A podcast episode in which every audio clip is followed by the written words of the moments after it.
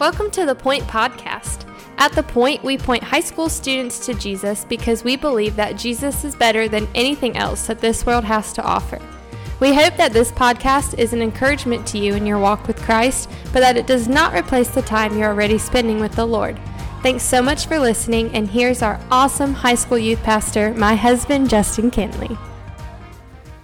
So Exodus 14 is the moment.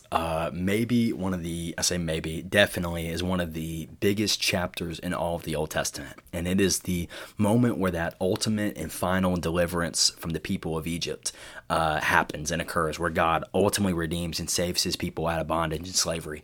Because what happens is you have Pharaoh who has second thoughts, and he's going to now chase down the people. Don't you hate it when you feel like you're over something in life, and then just the next thing you know, you're dealing with the same thing again, right? That's exactly what happens. Pharaoh lets the people go. The people are probably thinking they're good to go.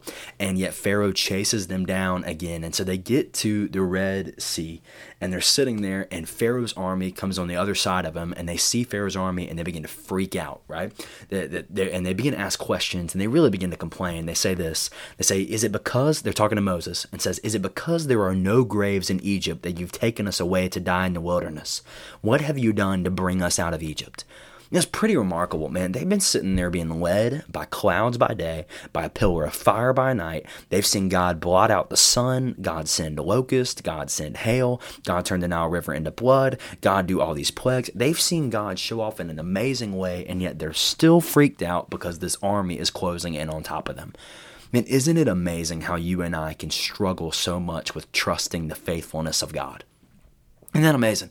How you and I can struggle so much with just trusting God. You've been so good in the past, and yet we still can trust, and we still can struggle in trusting Him in every single day. And so I love here, man. If I was God, I would say, okay, Pharaoh, have at it. That's what I would do. But I'm so glad that I'm not God, because what God does is amazing. So they have a sea on one side, army coming on the other. God tells Moses to stretch out his staff, and it says that a great wind blew and the sea was split. It said there was a wall of water on the left and a wall of water on the right. And verse 22 is amazing. It says they went through on dry ground. Man, God not only splits the sea for his people, but God makes the path dry. And listen, he makes it easy. He says, man, I'm delivering you from this. He splits the sea for his people. I love it. I love it. I love it. And verse 30 is flat out amazing. Verse 30 is kind of the end of the chapter. And what's amazing about it is that the people look back, because what happens is the people pass through the Red Sea. They pass through on dry ground, and the army of Pharaoh chases after them, and God encloses the sea on the armies, right? God encloses the sea on the army. And so basically all of Pharaoh's army gets washed up onto shore. And what's amazing about verse 30 is they're standing on one side of the Red Sea. They look back and they see Pharaoh's armies and chariots dead on the seashore. Now that sounds really intense, and that sounds like kind of grotesque, but think about how beautiful this is. The very thing that was holding them back in slavery, the thing was the thing that was the source of oppression for so long, is now dead and has no power over them anymore. And students, I'm just telling you, that's the beautiful picture of the gospel, isn't it? Man, God splits the sea for us, that you and I could not get to God. You and I could not get to God on our own, but he paves the way for us through the blood of Christ. That because Jesus would lay down his life for you, because Jesus would lay down his life for me, we can have access to God, and we can be in right standing and relationship with God.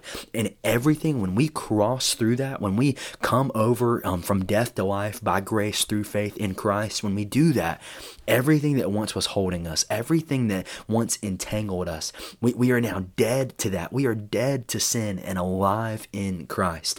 And so you have to picture the Israelites looking back on the seashore and seeing the Egyptians that were dead there. And you have to imagine us looking back on our sin and say, man, that once held me down.